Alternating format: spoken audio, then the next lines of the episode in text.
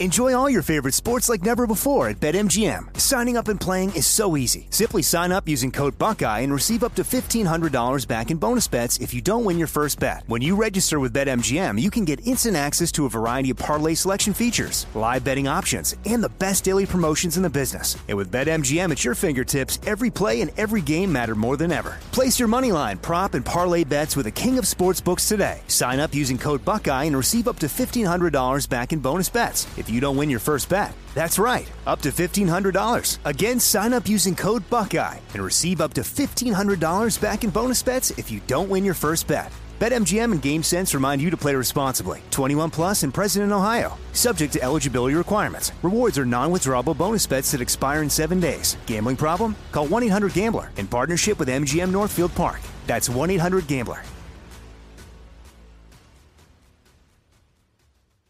When you buy Kroger brand products, you feel like you're winning. That's because they offer proven quality at lower than low prices.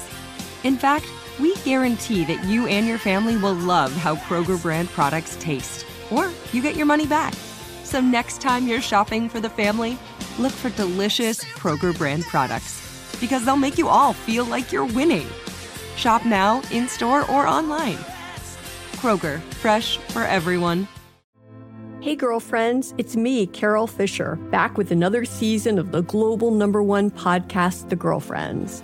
Last time, we investigated the murder of Gail Katz. This time, we're uncovering the identity of the woman who was buried in Gail's grave for a decade before she disappeared. Join me and the rest of the club as we tell her story. Listen to season two of The Girlfriends, Our Lost Sister on the iHeartRadio app, Apple Podcasts, or wherever you get your podcasts. Get emotional with me, Radhi Devlukia, in my new podcast, A Really Good Cry. We're going to be talking with some of my best friends. I didn't know we were going to go there on this. People that I admire. When we say listen to your body, really tune in to what's going on. Authors of books that have changed my life. Now you're talking about sympathy, which is different than empathy, Yeah. right? Never forget, it's okay to cry as long as you make it a really good one. Listen to A Really Good Cry with Radhi Devlukia on the iHeartRadio app, Apple Podcasts, or wherever you get your podcasts. Hey Dude, The 90s called. with Christine Taylor and David Lascher. Hey, everybody, and welcome back to our podcast. It's a little podcast called Hey Dude, the 90s Called, and I am one of your co hosts. I'm Christine.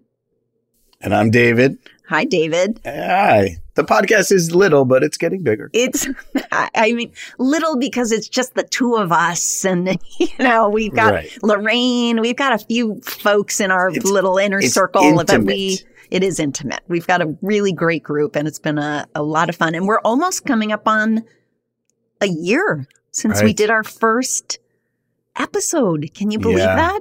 We should do something fun for our one year. Our know. little birthday, our one year birthday. Yeah, let's think of something. Yes. Um, but yeah, we were, uh, we hadn't, uh, you and I had done a little sort of teaser for it before Thanksgiving last year. Oh, and then, right. and It- then we did our, hey dude, you know, you know, we met with everybody and did recorded our episode in December last year, uh, which I think it then aired. You came to LA and Yeah. we did some work, some photo shoots, some some right. social media, and then and then I went to New York for the Jingle Ball. Exactly. And And then we we, recorded the, The right. Hey dude. Yes, I was laughing. I something popped into my head thinking about that because that was the we did this photo shoot and then we had to look at all the pictures and make decisions and I just remember cuz uh, you know, I'm a crazy person about that. I had to like look at every we were supposed to pick our top 10 of the two of us together. That's what's hard, guys. Like it was we had to, we collectively, David and I had to pick our two favorites of the shots of us together. And of course, we both are like looking at ourselves in the picture. Well, I, I luckily I looked at all of them and said I like all of them. Uh, I mean, uh, basically, no, in fact, this is exactly what happened is you texted me and said, can you deal with this with Jill? And Jill is the one that, and I, Jill and I chose the best photos of you Yeah. and me collectively. That's what, that's what we do as moms, as wives. oh, believe me, when Jill, when we take a family, when we take any picture, Yeah. it's never the first round. Jill has to look at it. No, no, no. Every, we got to do it again. And, and even when we have a stranger taking the pictures, I'm like, listen, this person's been here for five minutes. Right, like, we've just, just settle on. on this. oh, I love it. Um, anyway, we are uh, we've got a great guest today who is in our waiting room, ready iconic, to go. iconic, iconic Iconic in so, like. Uh, 90s iconic for sure, but has been around forever and, and is still, still crushing it. I mean, huge. He's doing so much, huge followings. He's all over the place. Um, shall we let in our our iconic 90s guest, Pauly Shore? Pauly Shore, let's do it. Hi there. There he is, Pauly Shore. Yeah, what's up, guys? Pauly, thank you so much for uh, joining us today, man. This is a real treat, and we're, we're everyone is so excited on on our podcast. Cool. Um, love love the California shirt. Are you in California right now? I'm in Venezuela. What? What? I'm running from the I'm running from the feds. Uh, okay, let's let's hear more about that then, please. well, you, you buddies know, with Hugo Chavez. If you go into my, you know, into my social media platforms, you can see that they're after me. So it's uh it's quite a deterrent from you know California, but you know I'm in the jungle, so I'll be all right. This is a wow. A private villa. It's a private villa that I'm in right now, so no one really could find me. So and you're just have- hoping that the feds aren't listening to this podcast, then, correct? Right, because they're go- they're coming to Venezuela right now. You guys are blurring my face. You said that. Christine, this is gonna this is not gonna be like our normal interview. No, and- this is the face is gonna be blurred. There's gonna be a voice box. Nobody's gonna know who this is. That's that's going to be the game. Pauly, I have to say, I uh, you and I have a, a, very close mutual friend, Mike Young, who I have to thank for helping to bring you on here. And I just blew up his phone. I think he thought somebody passed away. But I'm like, I'm I'm interviewing Pauly in like ten minutes, and just give me anything to, you know, what what can I say? And he said, tell him I say hi. I was gonna wear wear his, I was gonna wear who the who the fuck is Mike Young hat, but you know what I mean.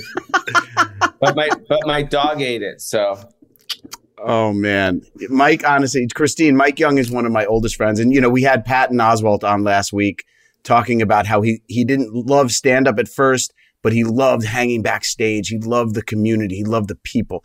And when when I was in my twenties, Mike Young, you know, all our friends would pregame and roll up to the comedy store, walk straight to the back and say, "We're with Mike Young." We'd get free drinks, and that was our hang, you know. Um, but uh, he's one of the sweetest, one of the funniest people I've ever met. But he's one of the kindest, ki- mm. kind-hearted people. Like he's a, he's the greatest guy, and I just and have to. And get- let's be and let's be honest. He needs a fucking break. So if we can send some money to the Mike Young Foundation. no, Pauly, his show at the Ned Hotel in New York. I have friends calling me like, No, dude, can you can you get me in? Can you get me in?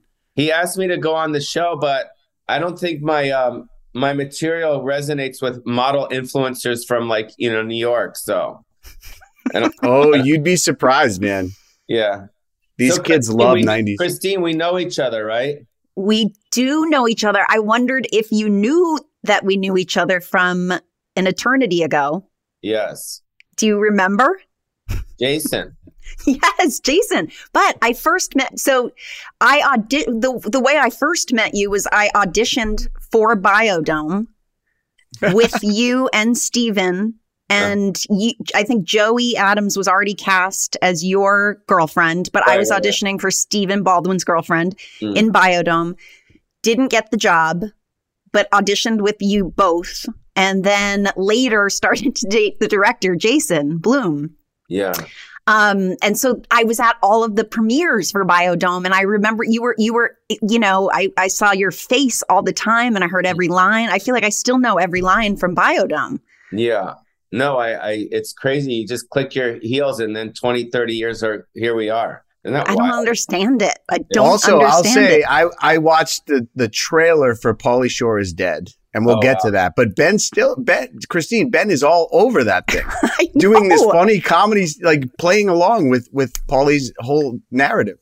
Yeah, and the other crazy thing too is Ben, and I don't know if he auditioned with you, Pauly, or if you were cast at that point, but Ben screen tested for Encino Man for Brendan's part. Like No Ben, way. yes, yes. So I don't know if you two read, and we're just the people that you know don't get cast in Pauly Shore movies, but that was how I met you. And yeah, Ben Ben Ben really felt like he was going to get Encino Man. He he he did his best caveman and really felt like he nailed it. It was probably a blessing in disguise you didn't get cast in it because everyone that gets cast in my movies, their life goes to shit. So, you know. Well, Brendan Fraser just won an Oscar, dude. I mean, no, that's not Brendan. That's just a chubby guy that acts like Brendan. Oh. Listen, I want to get into. I, I, was. We try and prepare. We have a rundown that our producer gives us, but there's a way too much. I mean, your stand up, your podcast, but can we go back to growing up in a family that is comedy royalty and and your dad uh, bought the comedy store, your mom took it over, and she was sort of like the gatekeeper of comedians. I mean, Mike Mike Young. One thing he told me, he goes, "Ask Pauly what it was like." to have Sam Kinison as his babysitter.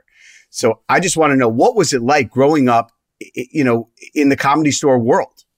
Well, it's it's kind of the reason why I'm doing all these kind of autobiographical um, uh, projects right now. I have a book, I have a one man show, and I have a docu series, and I'm about to do something with Adam Sandler on it.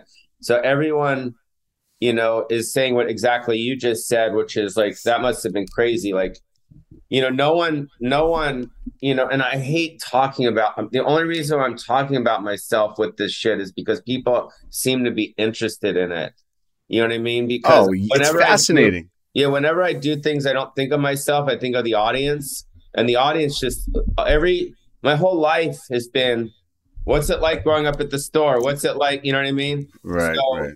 So, um, I mean, Sam was a big heart. You know, he was a big heart. He he uh, you know, and then he got you know he got crazy, and um, but he was a genius. There was that that window that window into Sam Kinison where he was you know undisputed you know uh, the best comic out there. I mean, Robin Williams to to to Dangerfield to Dice to I mean, everyone watched Sam because you because he he had this this preacher background where he was a preacher, you know what I mean? Where he was, you know, he came from, you know, preaching in the Midwest and in the South. And so he had that kind of cadence of of this thing and and he took it to the the the stage. So you're kind of it's almost like that old Reese's peanut butter commercial where you kind of mix the chocolate and the peanut butter and you put it together, like, holy shit, like that's amazing. so you take this preacher who's kind of going against the church and then you put him into Hollywood as a stand-up,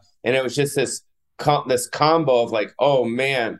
So, but how was he as a as a babysitter and to a child? I mean, was well, he-, he wasn't he wasn't my babysitter. He he was a guy that came out to um to the store in the mid '80s, and um and uh you know i just you know i was 14 15 years old and he was doing he was doing shows at the store and i just was, you know, very at 14, 15, you're very impressionable by your surroundings. So when he came in, I was at that age where I'm like, holy shit. So I just, you know, I glommed onto him, you know, but I glommed onto a lot of people, you know. Right. A- like who who who stands out in your mind? Just I, I just have to ask, like who influenced you? Because you you went into stand up pretty quickly and on the heels of some of the greatest comics in the world. Yeah, I mean, Robin was was was was to me like you know, there's no Robin. There's there'll never be another Robin Williams. You know, right. because you know he would go on stage and he would just start. You know what I mean? And we're talking in front of a big crowd, a small crowd. That was kind of how Robin worked and he would just he was so quick so quick right and then you know you got you got roseanne barr you know who came out you know in the 80s and and she was you know she was remarkable and and and she had her tight six minutes that she did on carson and that really kind of made her you know, develop like, you know, that's how it was back then. You, you know, you do your six minutes and then, you know, you go on Carson and then the network see it and you get a sitcom. I mean, right. But, but, but to get on Carson, your mom, Mitzi Shore, was kind of a gatekeeper or am I, am I being wrong in saying that your mom helped decide who went to the next level? Well, she just, if she found someone that she liked, she would develop them and she'd give give them a job as the doorman, give them a job as the phone person parking the cars, mm-hmm. and, and that's if she liked you because what that said was was yo you're you got something but you're not ready for the stage but we want you in the environment so you can watch the other comedians kind of develop and and you know see how they um they go. So I mean, it's a college, you know, the comedy store is a college, yeah. Right, but think of the talent. Her eye for talent has to be unprecedented. Uh, the people that she let on her stage who went on to do amazing things is almost unheard of. From, I mean, I starting in the 70s all the way to, you know, to current, 90s, but 90s, yeah, 2000s. Yeah, no, it was, you know, she was, she was there and she was, you know, there'll never be another Mitzi Shore and there'll never be another kind of era of comedy at that time. You know, that, that was the, um, that was the heyday but it's it's with music it's with acting it's with movies it's the same thing. There's no you know what i mean? If you look at the old films and you look at the old musicians it's a, it's the same thing. I mean sunset strip in the um in the um you know 70s 80s and 90s was a very special place. It was magical yeah so so magical now let me ask you as a kid growing up around that and more and importantly where's ben right now Ben is. I think he's on another Zoom. He's. Well, get him. I want. I want to see his face. I'll see if I can get him to come over. well, first of all, I, lo- I love Ben. I, I haven't been. I haven't been able to spend a lot of time with him, but I adore him and I love him so much. And forget about his talent. His talent is just. He's another level. But as a person, I've always really, you know, I miss him because I haven't seen him but definitely send him my love. You know, I because, really will. He yeah. he says such wonderful things about you too, yeah. and and I think you know we've been in New York for a while, but and haven't yeah. been out in California as much. But I know he would love to see you. Like really, really has such great memories.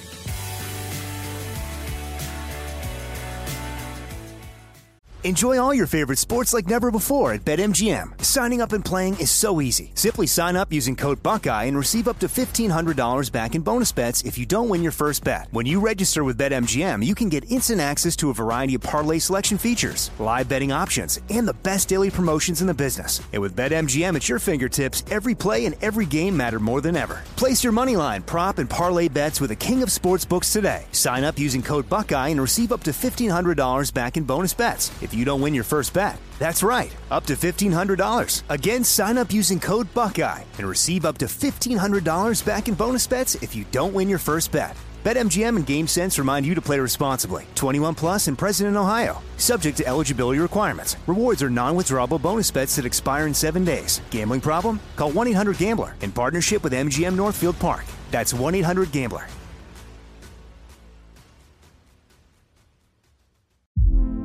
Hey, girlfriends, it's me, Carol Fisher. I'm so excited to tell you about the brand new series of The Girlfriends. In season one, we told you about the murder of Gail Katz at the hands of my ex boyfriend Bob.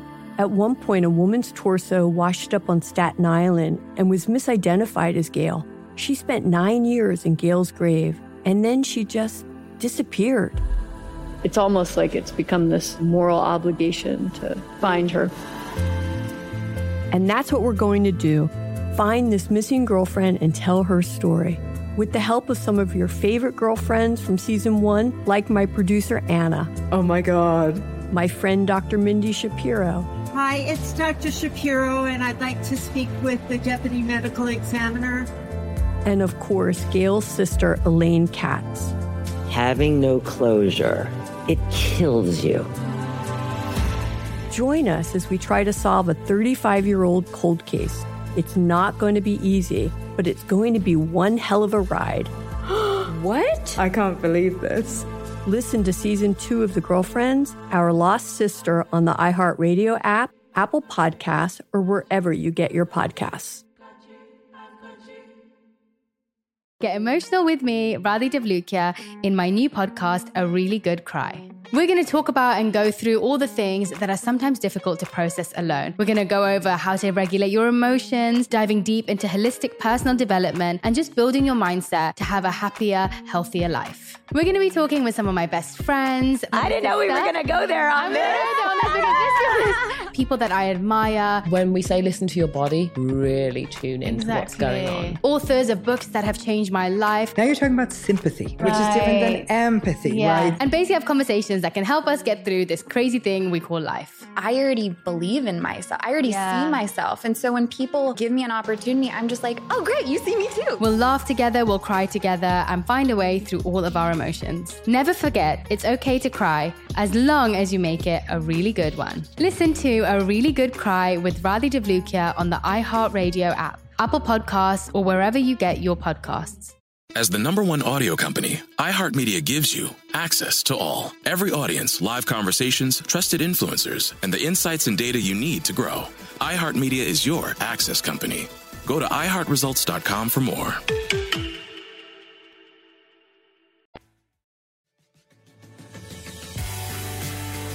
How did you feel having your mom as such a powerhouse and all of these incredible people that you were obviously around and like David you were saying like in the scene and just sort of, you know, it, it was a comedy college. Was did you feel it was an easy transition for you or did you feel the pressure did you feel like oh my god i i've got to do do good by my I mom look- i've you know, I look back on, you know, the, the, the era of Pauly Shore is dead, you know, at that time, that was in my 30s. And that's when like I stopped doing those big studio films.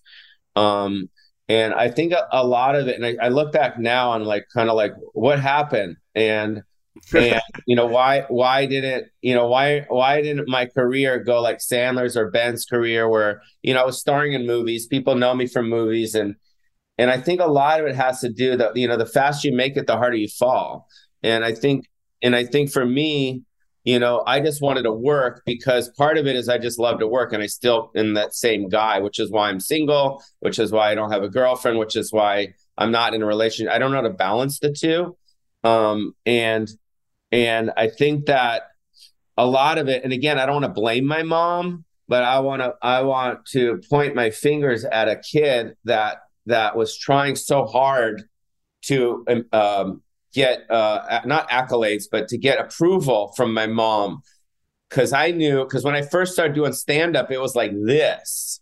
And she would like go to college. That's what my whole one man show is about. My one man show is crazy. It's all about my childhood and um it's all about this tension with me and my mom when I first decided, you know, how I moved out and I was like fuck her and blah blah blah and it just got really bad. But I think that you to to answer your question, it was hard because here I was trying to make it, but here I was trying to get um uh, acceptance from my mom, the queen of comedy. And then once I did, it was like it was fucking on you know, meaning me and my mom's relationship all of a sudden, you know, when I was starring in movies, you know, out of, you know, right out of high school, you know, she was, you know, acceptance of me. So, so the right way to do it would have been to, to, to slowly develop your career and then maybe hit it more in 30s. You know what I mean? But I was so like wanting to to make it so I could show her that hey, this is real. I'm not going to college and and so that i think has a lot to do with what happened to my movie career is because i didn't really i wasn't thinking i was just wanting to work and wanting to to please please my mom yeah Well, and you were young though too, and a lot of a lot of show business is really striking while the iron's hot, and it's hard Yeah. to say no to things. It's hard to think through things when you're when it's snowballing the way it did for you. I mean, Yeah. it happened fast, Yeah. fast. Yeah, it happened fast. It was like you're you're saying you're right. I mean, I was doing HBO specials. I was starring in movies. I was on MTV. I was doing albums. I was doing all these things at once. And it happened. It, you're right. It did happen fast. MTV, it was such a um it was like the eye of the storm regarding regarding like the the entertainment business. I mean, if you were on MTV in the entertainment business, you were gold. You know, what I yeah, mean? we we had uh, Carson Daly on. He talked all about that, and Daisy Fuentes was on two weeks ago. Um, but yeah, I mean, the Totally Pauly show. I remember that. That was like at the height of Yeah. MTV. and it was just so innocent, and it was so loose, and it was so authentic that it just caught on worldwide. It got it, it, it got everywhere, and that's when Disney approached me, and we started doing all these movies.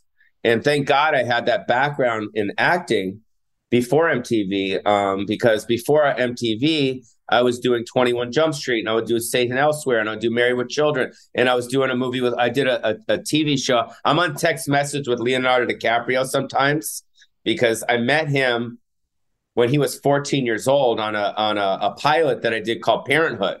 So if you remember Parenthood years ago, Keanu Reeves starred in Parenthood, but there was a, a pilot Parenthood where I played the girlfriend's boyfriend, and then Leonardo DiCaprio played uh, my girl's younger brother. So Oh, Leo's always been really cool to me, and uh, and we still have a relationship. He remembers that, but that's how it was. It, I was on Drew Barrymore uh, about a month ago, and we were just we were gushing over each other just because we both came from that era and that time. Christine remembers. I mean, she was around um, during during the, that time. Just how Hollywood was so simple um, and so fun and innocent. And you know, you'd go on auditions and you'd sit in the waiting room with your sides. They, they were called sides, you know, and you would audition. And I would see like David Arquette, and I'd see all these guys like in the waiting room, you know. That's interesting that you were an actor just pounding the pavement going on auditions. I never knew that, but yeah, yeah. uh, Before MTV, I was I was acting a lot, and I was in acting class and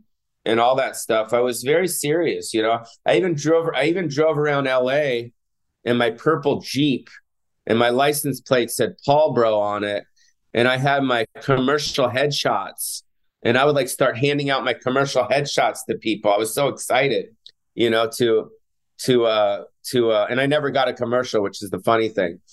Um, but you know, that- those were commercial hard. headshots with the four different. Yeah, the composite. you had your glasses, your nerdy look, Yeah, you had like One the- was a cool your look. leather jacket.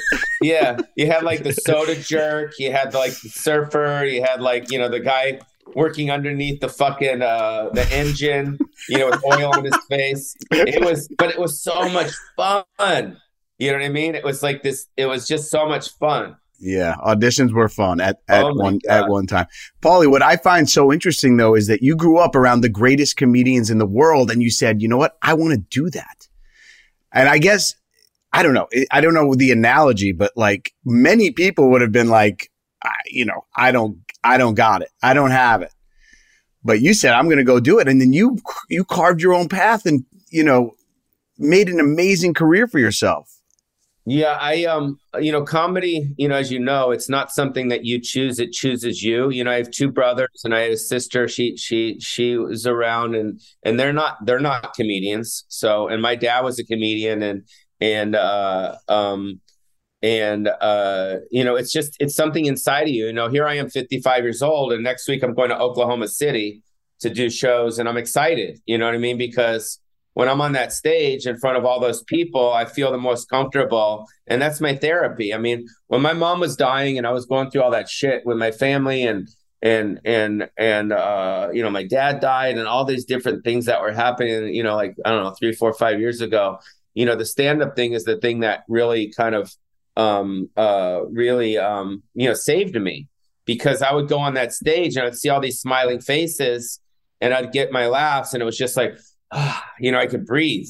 Right. know? Wow. Yeah, that's the therapy. That that is the ther- when you're doing what you love and you're seeing it impact people in that way. And you have the- like, I mean, that's the thing. You said you're going to do shows now, like, and you, I I'm hearing your self deprecating uh, self talking about you know.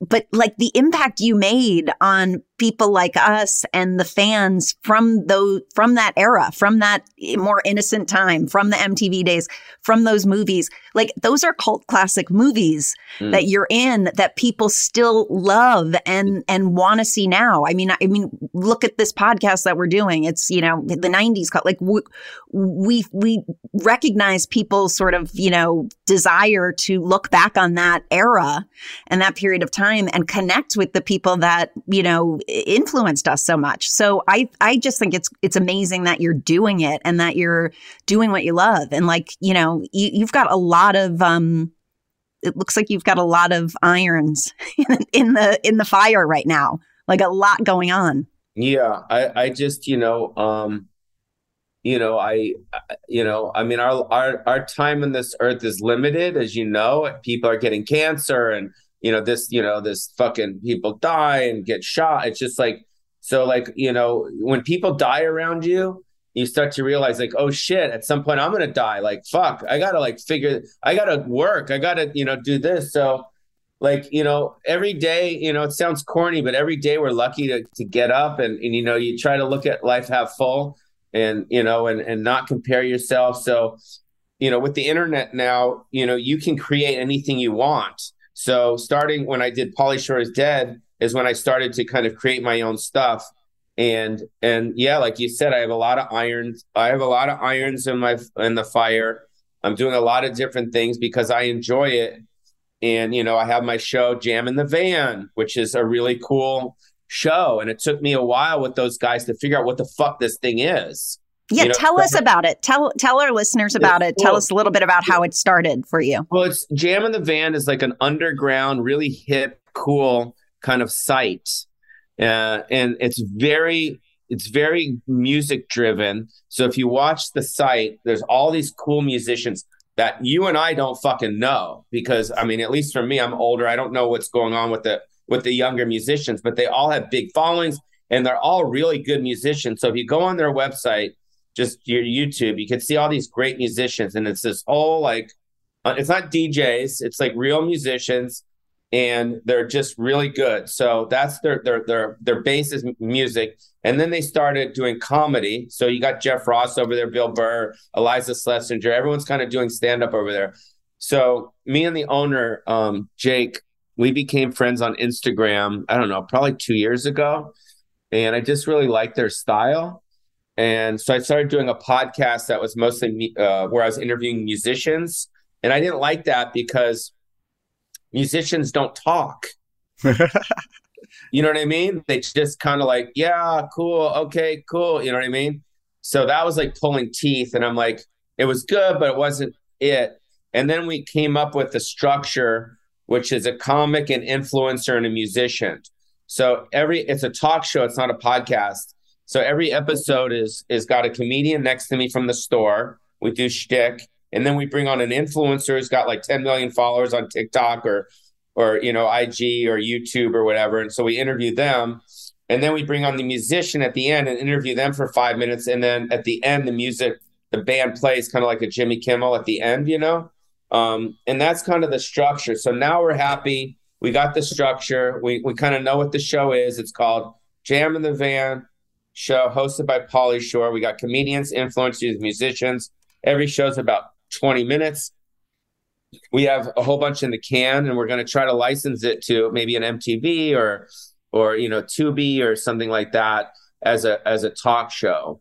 And it's fun. At the end of the day, it's fun. It's not like it doesn't feel like work. Um, and it's funny. You know, I'm watching these clips, the way they edit them and the way to, they put them together. The clips are really funny. You know, I I love about you that you know so many people know you from some very big commercial, uh, successful movies, but your comedy is edgy. You have an edge about you. I mean, almost in the way that Bob Saget, and you were never like squeaky clean like Bob Saget, but you you would go see Bob Saget on stage, and you were like, holy shit. This is not the guy that I know. And Pauly, you know, I'm sure with your podcast, like I saw you interviewing two girls uh, uh, f- from OnlyFans, and I only recently learned what that was. But you know, and then I I watched part of your comedy in Oregon, and I'm like, you you go there, man. You have like a a, a real edge to you that most people probably wouldn't know unless they're a fan of your comedy. But from your movies, uh, your comedy goes much deeper. Yeah, I, I, I, you know, I, I definitely go there. My style has always been kind of like go to the edge, but don't go over the edge. I don't think I go over the Right. edge, but I definitely go to the edge. I definitely push the edge. But that's kind of who I, I am. I was raised around Richard Pryor, Robin Williams, Sam Kinison. Like I Oh don't my have, I have a potty mouth. You know what I mean? I have a, um, my parents divorced when I was three. I had no parental supervision. You know, I'm not, you know, Sandler. You know what I mean? I'm not, I didn't grow up with support from my family. My my family was like this. You know what I mean? I was always like pushed out.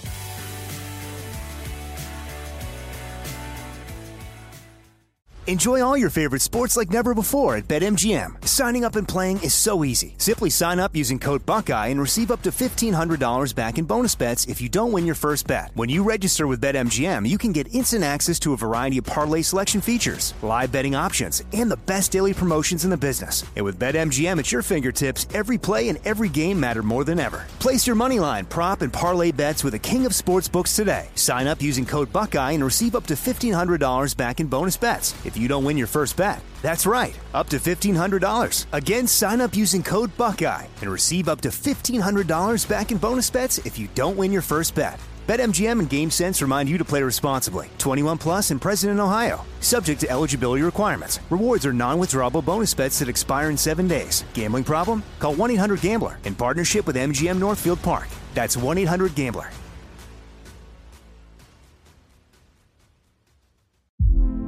Hey, girlfriends, it's me, Carol Fisher. I'm so excited to tell you about the brand new series of The Girlfriends. In season one, we told you about the murder of Gail Katz at the hands of my ex boyfriend, Bob. At one point, a woman's torso washed up on Staten Island and was misidentified as Gail. She spent nine years in Gail's grave, and then she just disappeared. It's almost like it's become this moral obligation to find her. And that's what we're going to do find this missing girlfriend and tell her story. With the help of some of your favorite girlfriends from season one, like my producer Anna. Oh my God. My friend Dr. Mindy Shapiro. Hi, it's Dr. Shapiro, and I'd like to speak with the deputy medical examiner. And of course, Gail's sister, Elaine Katz. Having no closure, it kills you. Join us as we try to solve a 35 year old cold case. It's not going to be easy, but it's going to be one hell of a ride. what? I can't believe this. Listen to season two of The Girlfriends, Our Lost Sister on the iHeartRadio app, Apple Podcasts, or wherever you get your podcasts. Get emotional with me, Radhi Devlukia, in my new podcast, A Really Good Cry. We're going to talk about and go through all the things that are sometimes difficult to process alone. We're going to go over how to regulate your emotions, diving deep into holistic personal development, and just building your mindset to have a happier, healthier life. We're going to be talking with some of my best friends. I didn't know we were going to go there on this. People that I admire. When we say listen to your body, really tune into exactly. what's going on. Authors of books that have changed my life. Now you're talking about sympathy, right. which is different than empathy, yeah. right? And basically have conversations that can help us get through this crazy thing we call life. I already believe in myself. I already yeah. see myself. And so when people give me an opportunity, I'm just like, oh, great, you see me too. We'll laugh together, we'll cry together, and find a way through all of our emotions. Never forget, it's okay to cry as long as you make it a really good one. Listen to A Really Good Cry with Radhi Devlukia on the iHeartRadio app, Apple Podcasts, or wherever you get your podcasts. If you love sports and true crime, then there's a new podcast from executive producer Dan Patrick and hosted by me, Jay Harris, that you won't want to miss. Playing Dirty Sports Scandals. Each week, I'm squeezing the juiciest details from some of the biggest sports scandals ever. I'm talking Marcus Dixon, Olympic gymnastics, Cain Velasquez, salacious Super Bowl level scandals. Join me on the dark side of sports by listening to Playing Dirty Sports Scandals on the iHeartRadio app Apple Podcasts, or wherever you get your podcasts.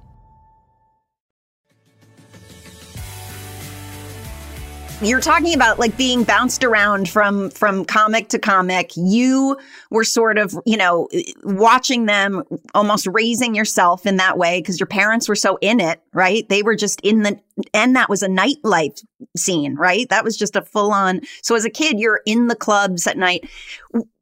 At what point did you start to put together like your own set? And did you sit down and kind of like write and say, okay, this is like from everything I've done and what I've seen, I want to get on stage and do a set? Or did you just sort of boldly say, screw it, I'm going up well, and I'm going to try yeah, something. what was it like when you first went up? What was yeah. that like? Yeah. Well, uh, let me answer the the first part is when I decided to do it. It's kind of like bungee jumping. You just kind of fucking say fuck it. I'm just going to do it. It was at the beginning of 12th grade at Beverly Hills High School.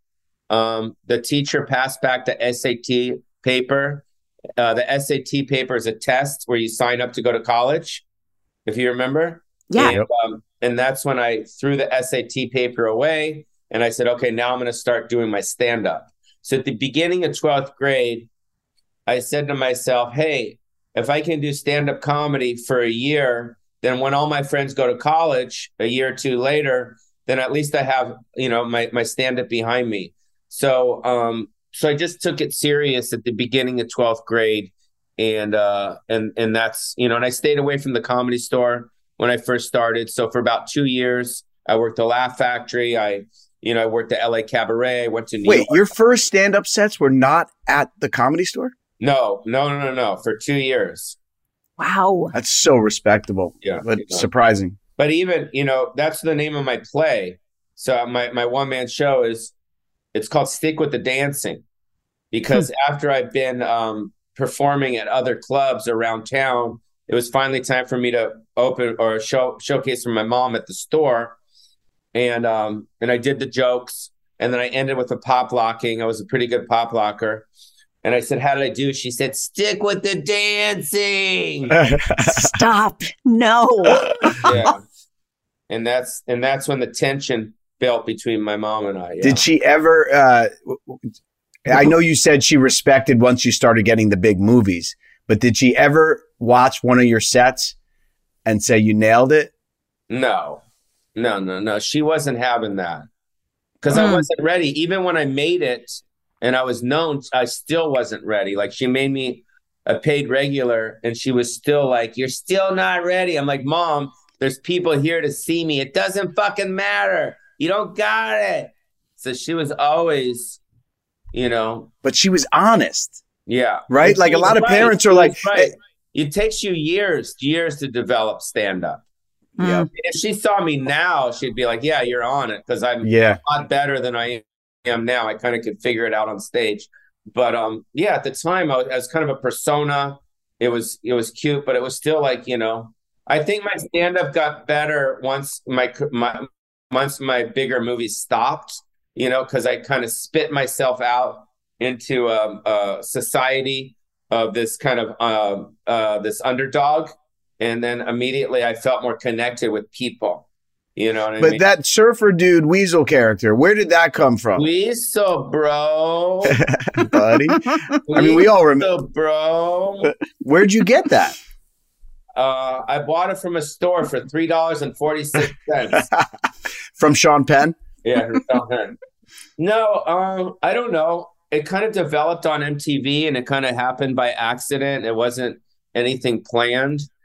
Um, I it started with me pausing between my words, you know. And when I was hosting the videos on MTV, I would say like, "Yo, check out this video. It's gonna be major."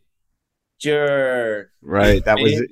and I did that. And then from there, it just like my cadence started to develop. It's kind of like developing anything, like similar to my Jam in the Van show. You know what I mean? You just keep developing, you figure out what the fuck it is. Um, even the Richard Simmons thing, which I'm getting ready to work on some stuff with that. Like I'm learning his cadence and learning his kind of, you know, his um I don't know how he is. So, you know, it's developing in in in trial and error, yeah. Ha- tell us a little bit about that and how that came to be. This this because this has become like sort of a an internet sensation, right? People are wanting you to play Richard in a biopic. Yes. Yeah, but I heard Ben Stiller's trying to take my fucking role again. So No, Ben should direct it. he should direct it. That'd be Seriously. sick. That would be sick. For sure. Well, I got a deal with the company at Warner Brothers, so we're gonna go out and shop it. So um people are already giving you an Academy Award for this thing. Yeah, exactly. Millions of people saying, "Yeah, Academy Award. How did this come to be? How, did you know Richard before? It's just a it's just purely your you know a side by side shot of young Richard and you and Well, if you go on my YouTube channel or my Instagram, you can see videos called Sweating with the Weez. okay. So I did these. So I did these videos because people are like, you know, it start. It started on stage as a stand up where I'm like, you know, blah blah blah, Richard Simmons, and then people started laughing, and I started acting like Richard on stage, and then I did these videos, Sweat with the Weez, and those uh went. I don't want to say viral, but people really enjoyed them. And then from there, someone did a meme saying Pauly Shore should play Richard Simmons in a biopic. Mm-hmm. And that started, and then from there, I put that up and I said, "Hey, me and Richard are talking. This is happening." Da da da da da. And then immediately everyone's like, "Fuck, Pauly Shore's talking to Richard Simmons." When I never talked to the guy. You know what I mean? it's just kind of like uh, me goofing off. And then all of a sudden it took off, and then I got calls from um, you know these production companies that are like, "Let's do this." And now, you know, we're going to go and try to shop it. So, I mean, that would be a great role. I don't know that much. Does he have an interesting life? Is it is it like film worthy? Yeah, he's yeah for sure. I mean, I want it to be like you know my my feeling is like that whole um, it's I think it's like you know the uh Bohemian Rhapsody meets Barbie or something. You know what I mean? It's like it's kind of like that. You know, Richard, Richard, hey, hi right. everybody. Hi. Oh my God, look at those beautiful, healthy looking audience. oh my God. Oh but you have so you haven't that, talked to because was am I behind? Am I so behind? Because wasn't there a whole thing a couple of years ago where he's been off the grid and no one knows where he is? Is that still has he been found? Do people know where he is? Richard, like wasn't there Richard, a whole thing? Richard, if you're watching us, we're gonna find you, Richard. What do you mean he's missing? You wait, am I crazy? This is true, right? This is a something because I, I I listened to Howard Stern and I remember Howard Stern talking about it that because Richard used to come on regularly on the Howard Stern show years and years ago, and there's just been a you know he kind of went off the grid. He would still do appearances for a long time, and now he's kind of I mean obviously he's older and maybe he just wants to be off the grid. Like I don't blame him. You but- can't be off the grid in 2023. I mean, someone's got to be able to find you. Unless no, you're Joe, Joe Torres. he lives he lives down the street. He's just in a gated house and he wants to be left alone. That's kind of right. right. Yeah, so but it was not, that simple. Richard, was... Richard, we're not going to leave you alone. We're coming after you, Richard. We love you. Come out, come out, wherever you are. You already sound like him there, so yeah, that this is, works. This is going to happen. I feel it. Yeah. Um, Pauly, I saw recently uh, Jeff Ross uh, did a preview uh, of his one man show. Mm. My friend Daniel Kellison, who I think you, you're also friendly with, um, took me. It was at the improv on Melrose, and it was an hour and 45 minutes. Wow. I wasn't expecting it to, but honestly, I laughed my ass off and I freaking cried when wow. he talked about his parents putting his dog down, all these things. It was a journey Wow. That was so intense and and and it reminded me the power of one man or one performer and a microphone and an audience and that's it. And he took us through his entire life. Mm. And uh I'm I'm so excited to see what you've put together and where where are you going to be performing it? Are you workshopping it or where can we see it? Well, I've been doing it um so yeah, I heard great things about Jeff's Jeff's show, and you know Jeff's has seen my show. He enjoyed my show. Uh, he saw it. I was in the New York Comedy Film Festival with it last year. Um, but if you just go on my website, you know, my, my website, paulyshore.com under tour dates, and, you know, you'll find it. But it's just, it's called Stick with the Dancing. It's stories of my childhood. And it takes place, it's all my childhood up until I made it. So then, you know, and then it kind of ends. You know what I mean? So it's every- oh, so it's none of the glory days. It's just childhood. Correct. Yeah. And um, and right now I'll be at Flappers on December 11th. And then I have some, and then that'll be it. I, uh, and then next year I have some more dates with it. I'll be at the comedy store on January 31st. And um, I just did Joe Rogan's Club uh, a couple weeks ago with it. So I'm touring it, you know what I mean? And it's like any other show, you know, eventually you want to get it to a Netflix or an Amazon or a Hulu or a you know HBO or something like some kind is of the goal the goal is not to get into theaters and possibly bring it to Broadway you know like like 700 Sundays the Billy Crystal thing. That would be great because that's where I'd like to film it. Mm-hmm. right. So if I can get it if I can get it to uh you know to off Broadway or something like that. But I'm really looking for you know like a Live Nation or someone like that. I know Australia is talking about bringing me out to Australia with it. So people are talking about it and you know it's it's like I said earlier, like the jam in the van or the MTV stuff. You just want to make it better and better, and then God and the timing and the you know the God the uh, entertainment gods will kind of come to you when the right time is, and then you you know you film it and blah blah blah. So you know, life is just about developing things, getting it better. And same Jeff's as well. Jeff's probably always changes and gets better. Um, so it's kind of at a it's, it's at a really good place. The difference between mine and Jeff, did Jeff have like backgrounds? Like, did he have um he had a piano player. He had a he had a musician there that he had they no were video. He had no videos and, and behind him. Nope. and all that. nope, just one guy talking. That was so it. mine is like Mike Tyson's Undisputed Truth. I never saw that. Oh, it's so Mhm. good. It's Spike Lee directed it. Oh my gosh. It's really good. It's on HBO. It's amazing.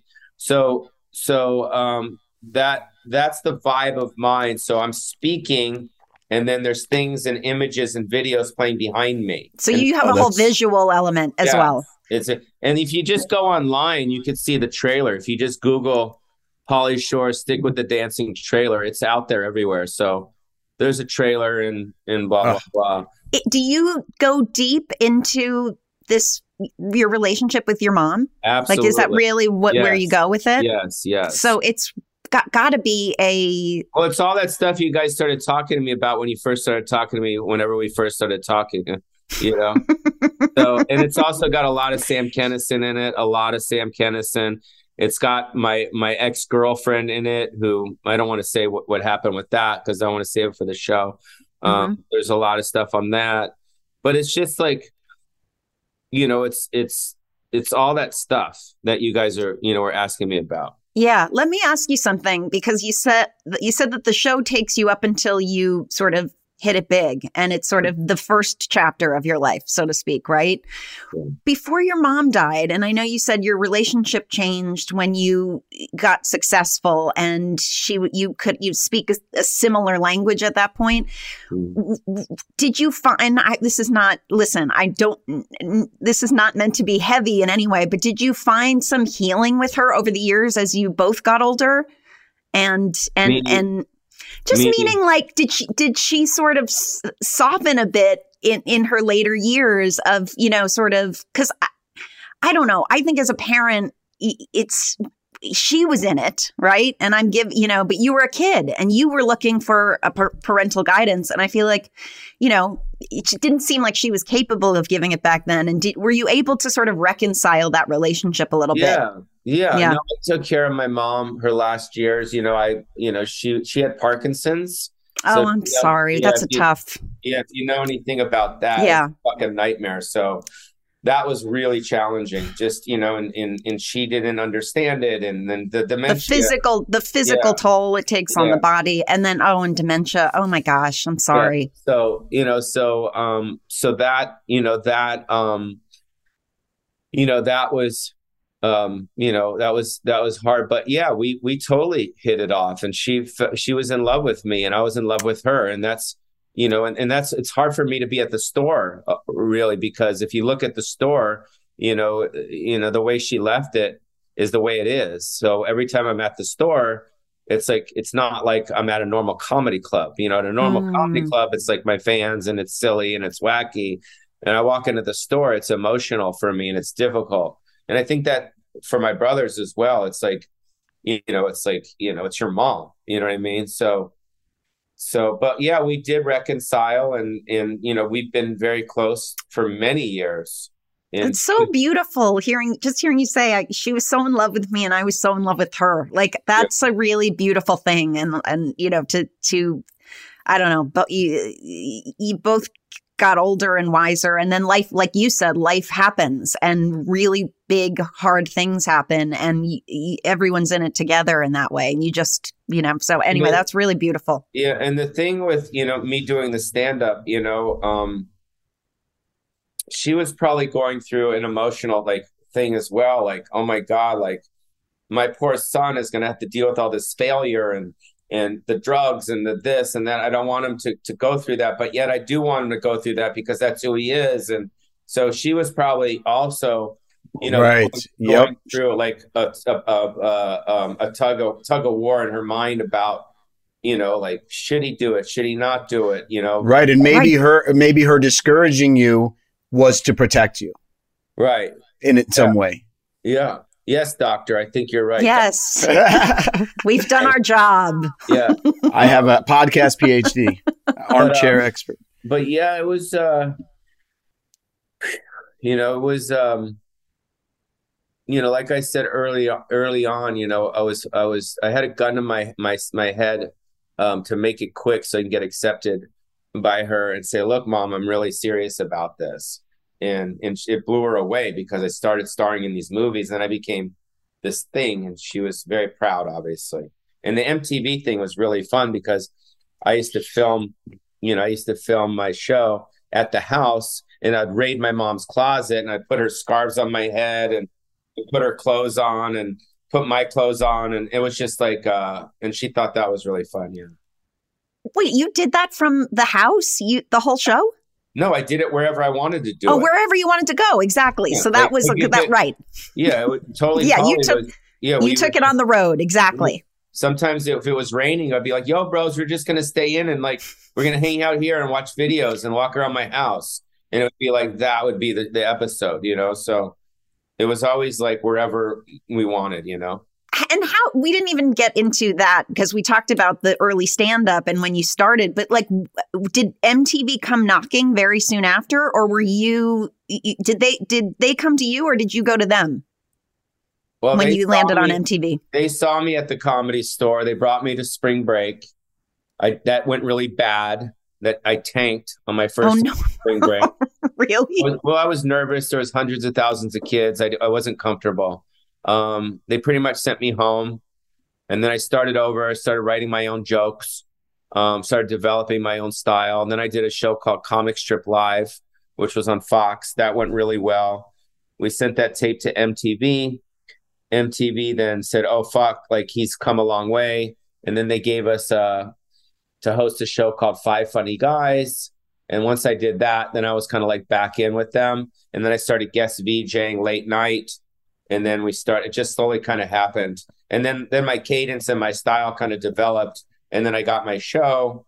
And then, you know, and then from there, it just kind of took off like kind of like a, a wildfire, you know, like, or, or nowadays it's called going viral. So, yeah. So it kind of yeah. went viral all over, you know, and then, it, and then the, no one understood no one understood nor did i understand why it was working you know?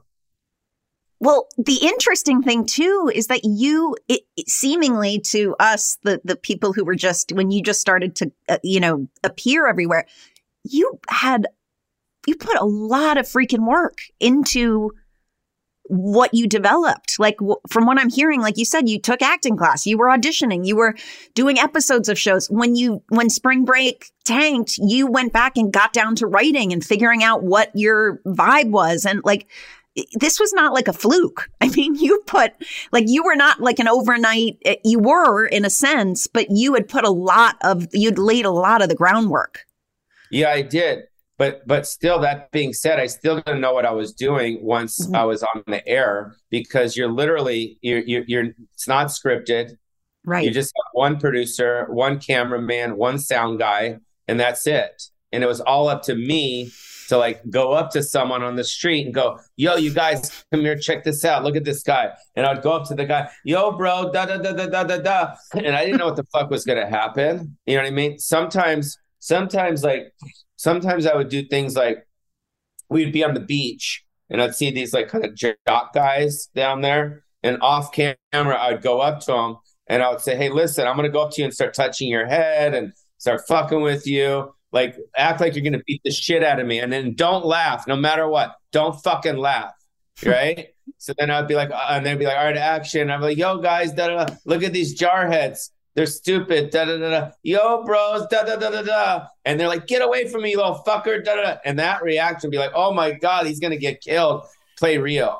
Yeah, dude. Honestly, that's like pre Johnny Knoxville or Sacha Cohen. You know, you were you were fearless. I mean, when you look back at your twenty something year old self, do you have respect for the work that you did? I just loved it. Yeah, I just yeah. loved it. You know what I mean? I loved, and I still do. The I like it now just as much now as I did back then, you know? So it's in me, you know, it's just, uh, it's in me. So I don't and know. I mean, how, I, I love, you know, I love it. Yeah.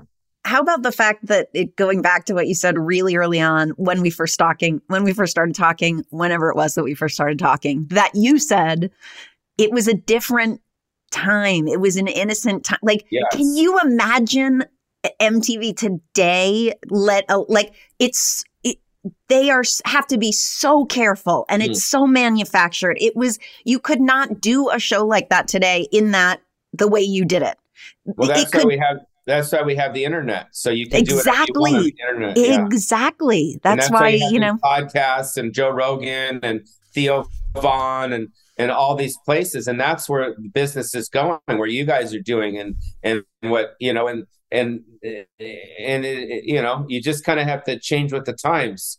You know these are the times, so you have to embrace it and not be pissed off about it. Yeah, but and if you if you went and poked a kid now on the beach, they'd call the police. Correct. Like you're in my personal space. you know, uh, it's it is a different time, and everyone's so freaking sensitive. Yeah, it is what it is.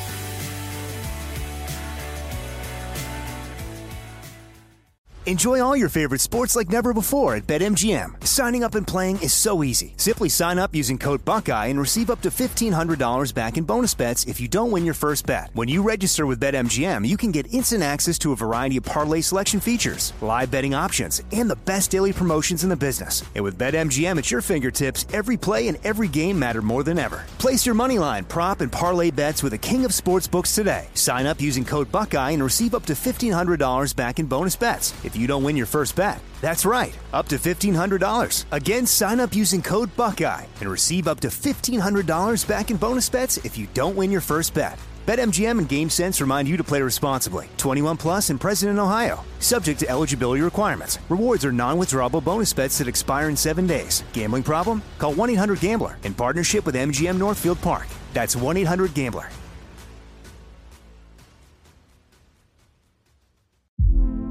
Hey, girlfriends, it's me, Carol Fisher. I'm so excited to tell you about the brand new series of The Girlfriends. In season one, we told you about the murder of Gail Katz at the hands of my ex boyfriend Bob. At one point, a woman's torso washed up on Staten Island and was misidentified as Gail. She spent nine years in Gail's grave, and then she just disappeared. It's almost like it's become this moral obligation to find her. And that's what we're going to do find this missing girlfriend and tell her story. With the help of some of your favorite girlfriends from season one, like my producer Anna. Oh my God. My friend Dr. Mindy Shapiro. Hi, it's Dr. Shapiro, and I'd like to speak with the deputy medical examiner. And of course, Gail's sister, Elaine Katz. Having no closure, it kills you. Join us as we try to solve a 35 year old cold case. It's not going to be easy, but it's going to be one hell of a ride. what? I can't believe this. Listen to season two of The Girlfriends, Our Lost Sister on the iHeartRadio app, Apple Podcasts, or wherever you get your podcasts. Get emotional with me, Radhi Devlukia, in my new podcast, A Really Good Cry. We're going to talk about and go through all the things that are sometimes difficult to process alone. We're going to go over how to regulate your emotions, diving deep into holistic personal development, and just building your mindset to have a happier, healthier life. We're going to be talking with some of my best friends. I didn't know we were going to go there on this. People that I admire. When we say listen to your body, really tune into exactly. what's going on. Authors of books that have changed my life. Now you're talking about sympathy, right. which is different than empathy, yeah. right? And basically have conversations that can help us get through this crazy thing we call life. I already believe in myself. I already yeah. see myself. And so when people give me an opportunity, I'm just like, oh, great, you see me too. We'll laugh together, we'll cry together, and find a way through all of our emotions. Never forget, it's okay to cry as long as you make it a really good one. Listen to A Really Good Cry with Radhi Devlukia on the iHeartRadio app, Apple Podcasts, or wherever you get your podcasts. If you love sports and true crime, then there's a new podcast from executive producer Dan Patrick and hosted by me, Jay Harris, that you won't want to miss. Playing Dirty Sports Scandals. Each week, I'm squeezing the juiciest details from some of the biggest sports scandals ever. I'm talking Marcus Dixon, Olympic gymnastics, Cain Velasquez, salacious Super Bowl level scandals. Join me on the dark side of sports by listening to Playing Dirty Sports Scandals on the iHeartRadio app Apple Podcasts, or wherever you get your podcasts.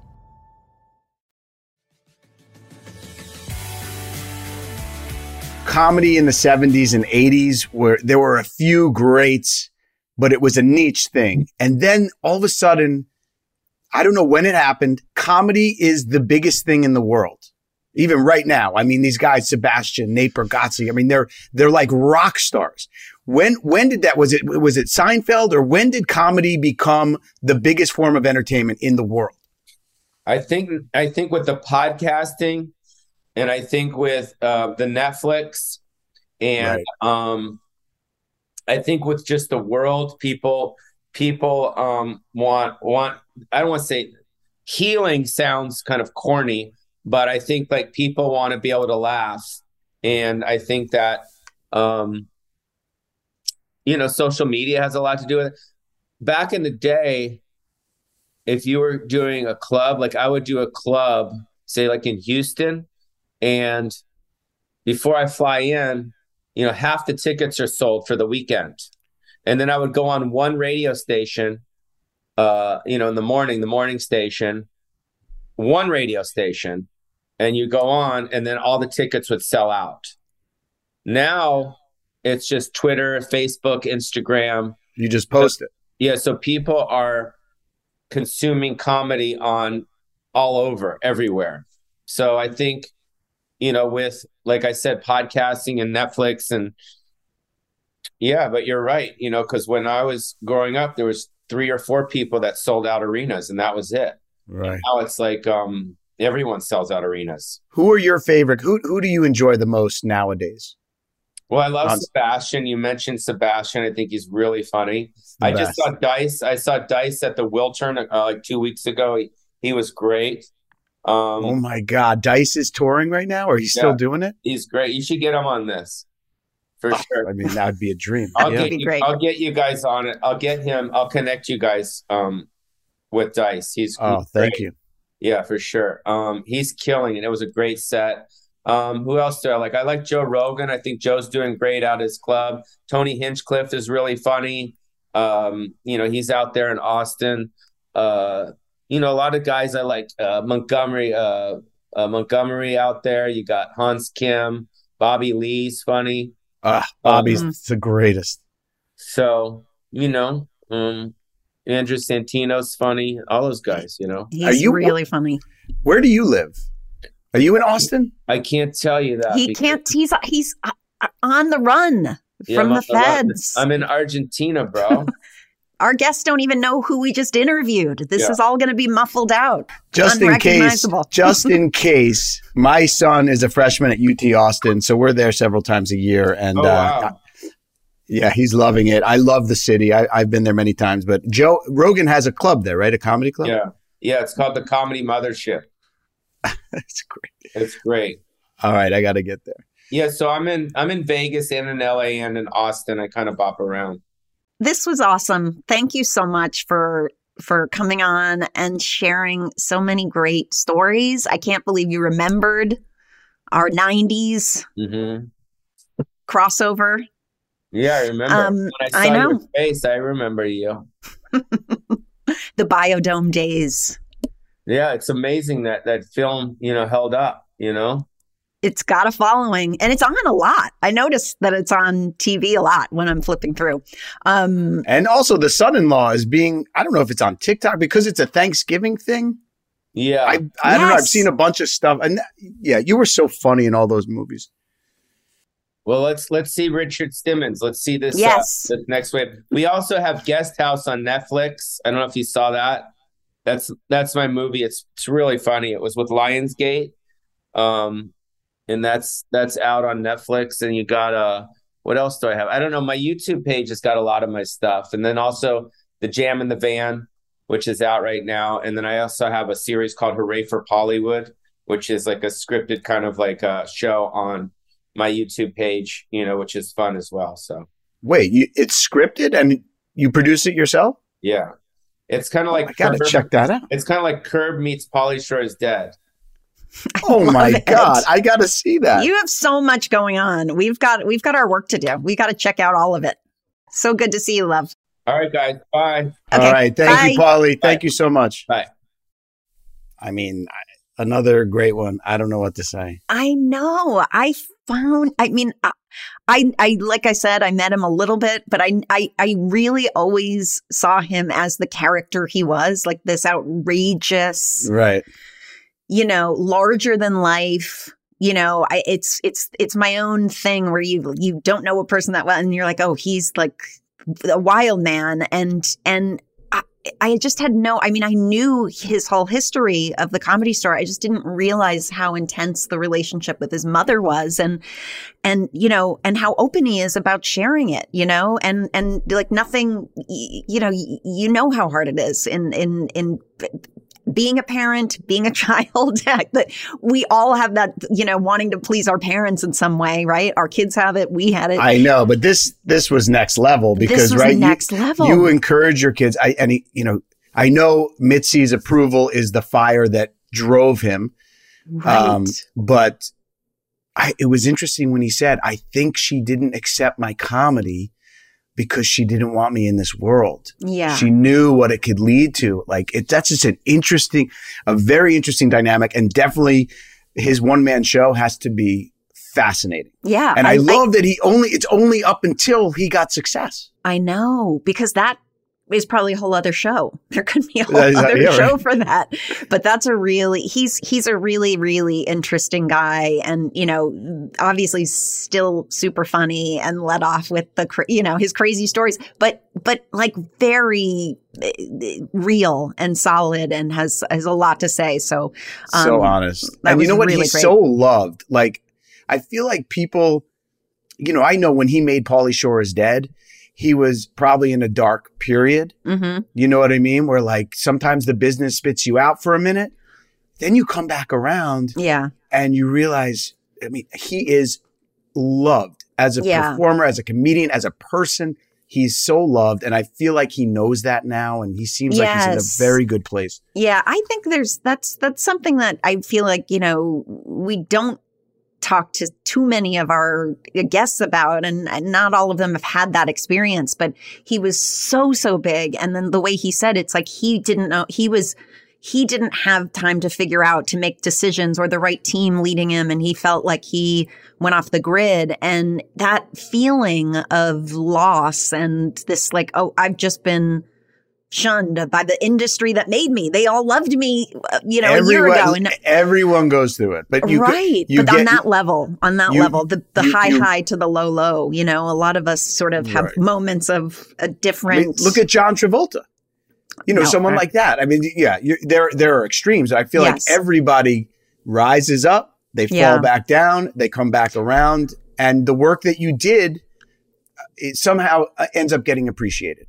Yeah. And you if know, you as, love as, it, you stay. If you love it, like he said, it's in his DNA. Right, you got it. Not, you're not leaving it. You're going to find a way to create and be creative and do what you love. So, um, really great. Uh, all right, everybody. Well, that's that's it for today. We will see you uh, next week. Thanks for listening. Have a great week. Thanks for listening. Make sure to subscribe and give us five stars. And please follow us on Instagram at Hey Dude the 90s Called. See you next time. Hey, girlfriends, it's me, Carol Fisher, back with another season of the global number one podcast, The Girlfriends.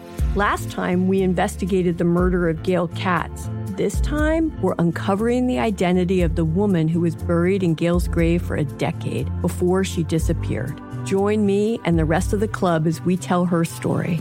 Listen to season two of The Girlfriends, Our Lost Sister on the iHeartRadio app, Apple Podcasts, or wherever you get your podcasts. Get emotional with me, Radhi Devlukia, in my new podcast, A Really Good Cry. We're going to be talking with some of my best friends. I didn't know we were going to go there on this.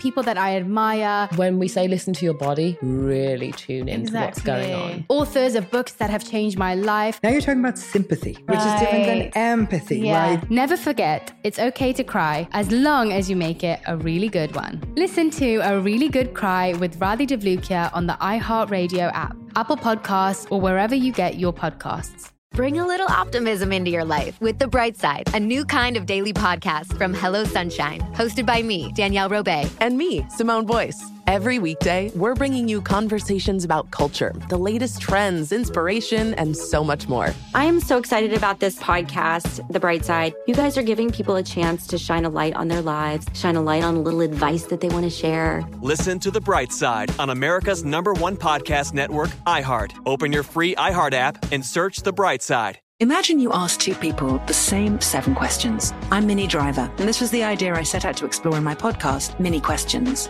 This year, we bring a whole new group of guests to answer the same seven questions, including Courteney Cox, Rob Delaney, Liz Phair, and many, many more.